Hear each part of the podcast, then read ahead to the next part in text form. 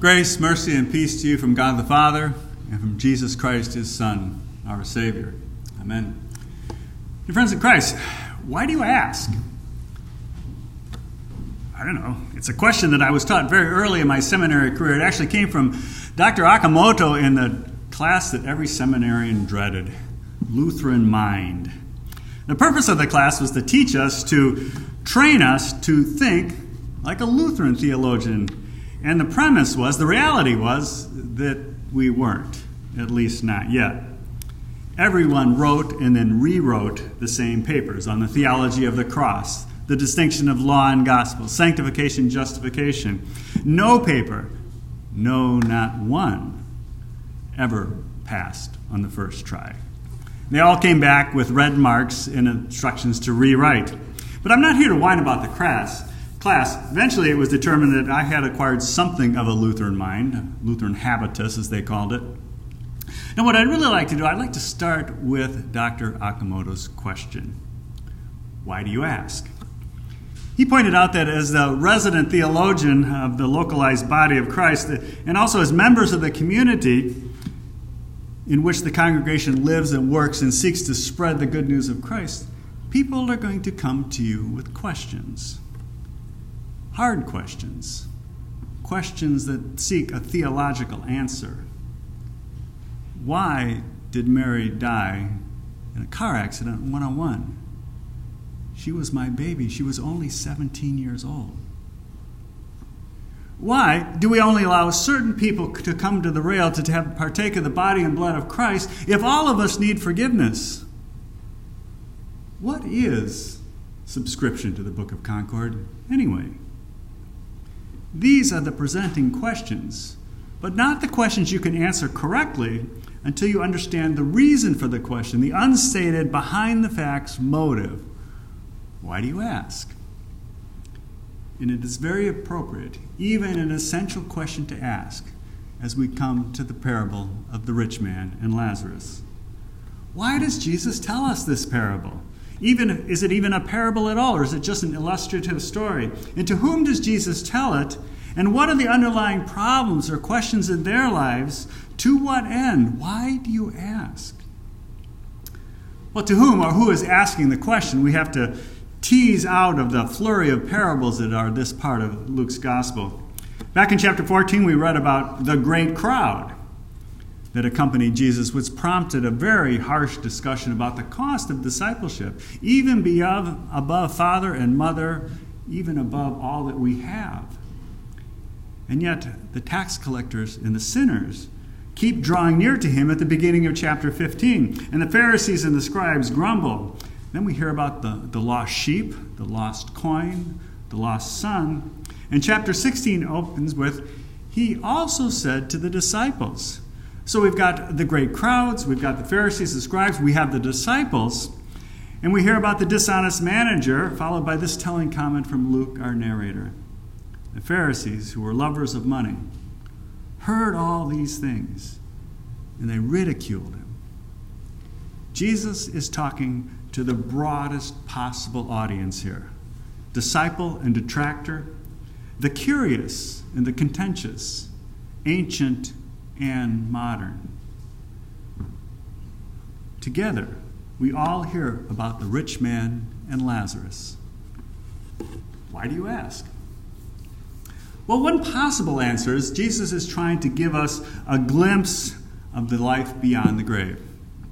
Lazarus died and was carried by the angels to Abraham's side.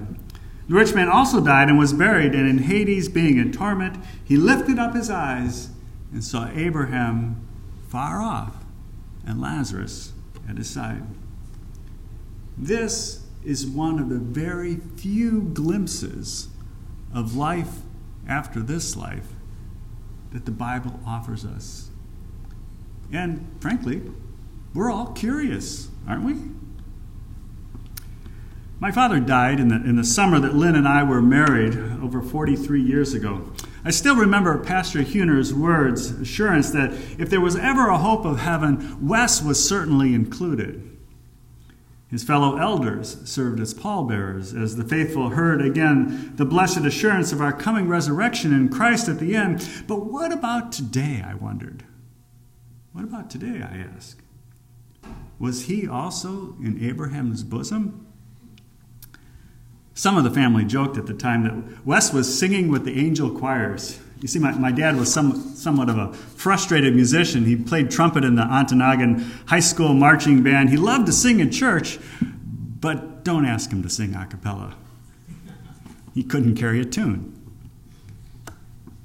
So we comforted ourselves with this image of him singing with the angel choirs, just like Lazarus is comforted in his anguish. But just how accurate is that image? Frankly, the details of the setting, Abraham's bosom and the flame of Hades, really serve as a backdrop for the conversation. The question of the proximity of the rich man and Abraham over against the great chasm that divided them only helps point out that our ideas of space do not apply in that other world. And what does exist there cannot really be put into human language. Lenski summarizes all arguments regarding the other world that are based on our ideas of physical space are inadequate. That world is spaceless as it is timeless. Well, if the details of the other world defy our ability, can we say anything? Do we learn anything about the afterlife from this little parable? Well, yeah. We learn about the finality of God's judgment at the time of death. All mercy ends at the grave. All mercy ends in hell. There is no repentance, there are no appeals. Listen to the measured words of Abraham's response. And besides all this, between us and you, a great chasm has been fixed, in order that those who would pass from here to you may not be able, and none can cross from there to us. Why do you ask? We're not yet at the bottom of the question as to why Jesus tells this story.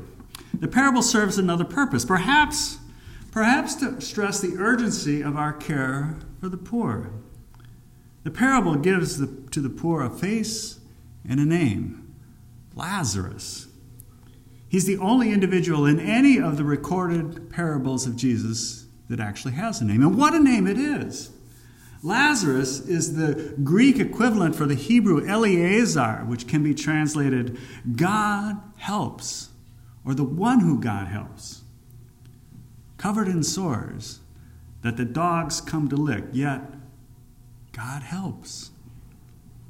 We can't help but see the connection to the spiritually poor, the spiritually bankrupt, covered in sores, covered in sins, that only the dogs dare to come and lick our wounds. The dogs, that is, and Jesus. He came for my sin, He came for your sin. You are forgiven. Lazarus is carried to Abraham's bosom. Wes is singing with the choir, and we have the certain hope of Christ's resurrection. The one who said on the mountain, Blessed are the poor in spirit for theirs is the reign of heaven. But that little breath of gospel aside, Lazarus and the poor are not the rich man's problem. Abraham doesn't say, If only you'd fed Lazarus, if only you'd run off the dogs and bound up his wounds, pouring in oil and wine to soften them. No, Abraham does not say that. Instead, he says, Child, Remember that you, in your lifetime, received your good things, and Lazarus, in like manner, bad things. But now he is comforted, and you are in anguish. And it is not just the reception of good things, but the attitude of self indulgence that fostered. He loved his purple and fine linen. He feasted sumptuously every day.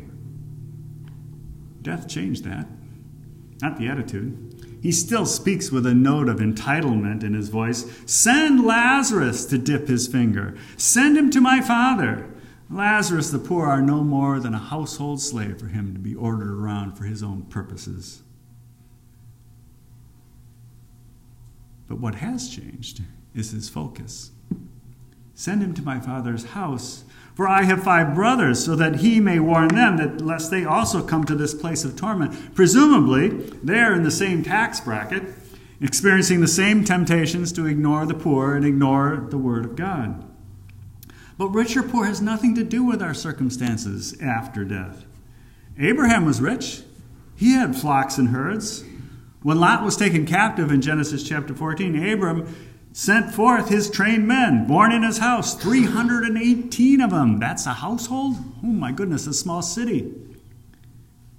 And yet it is in his bosom, a stock image of heaven in the Judaism of Jesus' day, where Lazarus lay.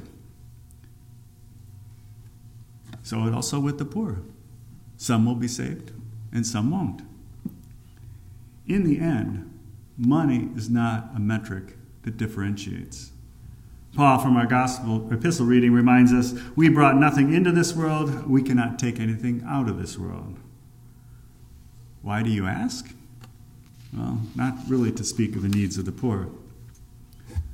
So, why does Jesus tell us this parable? I would suggest we find the answer in the single imperative, in the single command we hear on Abraham's lips. Verse 29.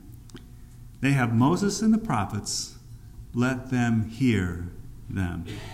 If the rich man's brothers are to avoid Hades, they must listen to Moses and the prophets that were read every day in the synagogue. If we are to avoid the flame of Hades, we must hear the word that is read almost every day in this church, but also in our homes, that it may become written on our hearts. When an unnamed woman in Luke chapter 12 sought to praise Mary, the womb that bore you, Jesus replied, Blessed rather are those who hear the word of God and keep it. Why? Because it is the power of God for salvation. Romans chapter 1. A story is told about a, a Christian university student who shared a room with a Muslim. They became friends. Their conversation naturally turned to their beliefs, to their faith and neither one of them had read the sacred writings of his roommate. So the believer suggested hey, why don't we read both together? Once a week, alternating books. The roommate accepted the challenge. Their friendship deepened, and, and during the second term, his roommate became a believer in Jesus. Well, late one evening, late in the term, he burst into the room and shouted at the longtime believer, You deceived me! What are you talking about? The believer asked. The new believer opened his Bible and said, I've been reading through this just like you told me to do, and I just read that the Word is living and active. You knew all along that the Bible contained God's power and that the Quran is a book like any other. I never had a chance. And now you'll hate me for the rest of your life? No, but it wasn't a fair contest. It's a cute little story. But do we really believe the punchline? It's straight out of Hebrews chapter 4. The Word of God is living and active, sharper than any two edged sword, piercing to the division of soul and of spirits, of joints and of marrow, and discerning the thoughts and the intentions of the heart. And no creature is hidden from his sight, but all are naked and exposed to the eyes of him to whom we must all give account we, you and I, need to hear Moses and the prophets, the law in all of its severity. We need to acknowledge the affront of our sins to a holy and righteous God, to take to heart the woes of Amos. Woe to those who are at ease in Zion, at ease at Redeemer, who feel secure on this side of the coast range, in our little enclave, our little community. Woe to those who lie on beds of ivory who seek the approval of the social elite. Law is a sharp, two mouthed sword, cutting to the depths of our soul.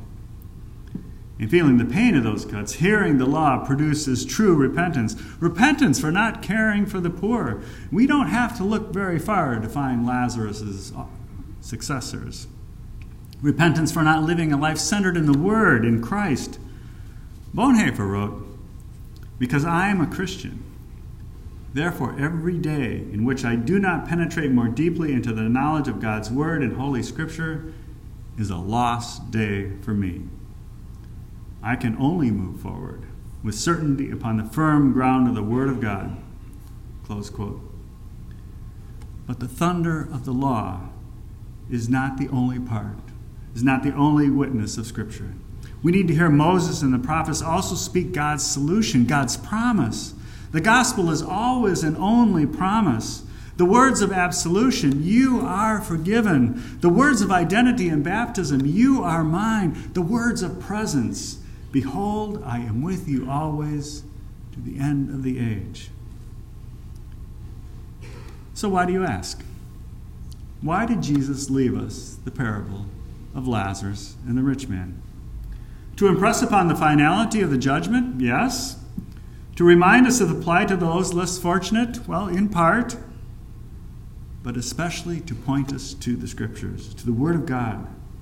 The Spirit works saving faith through that Word. And remaining in that Word, we too will remain in Abraham's bosoms when we die until Jesus returns at the resurrection of all flesh. Grant this, Lord, to us all. Amen. Now may the peace which surpasses all understanding guard your hearts and minds through faith in Christ Jesus to life everlasting.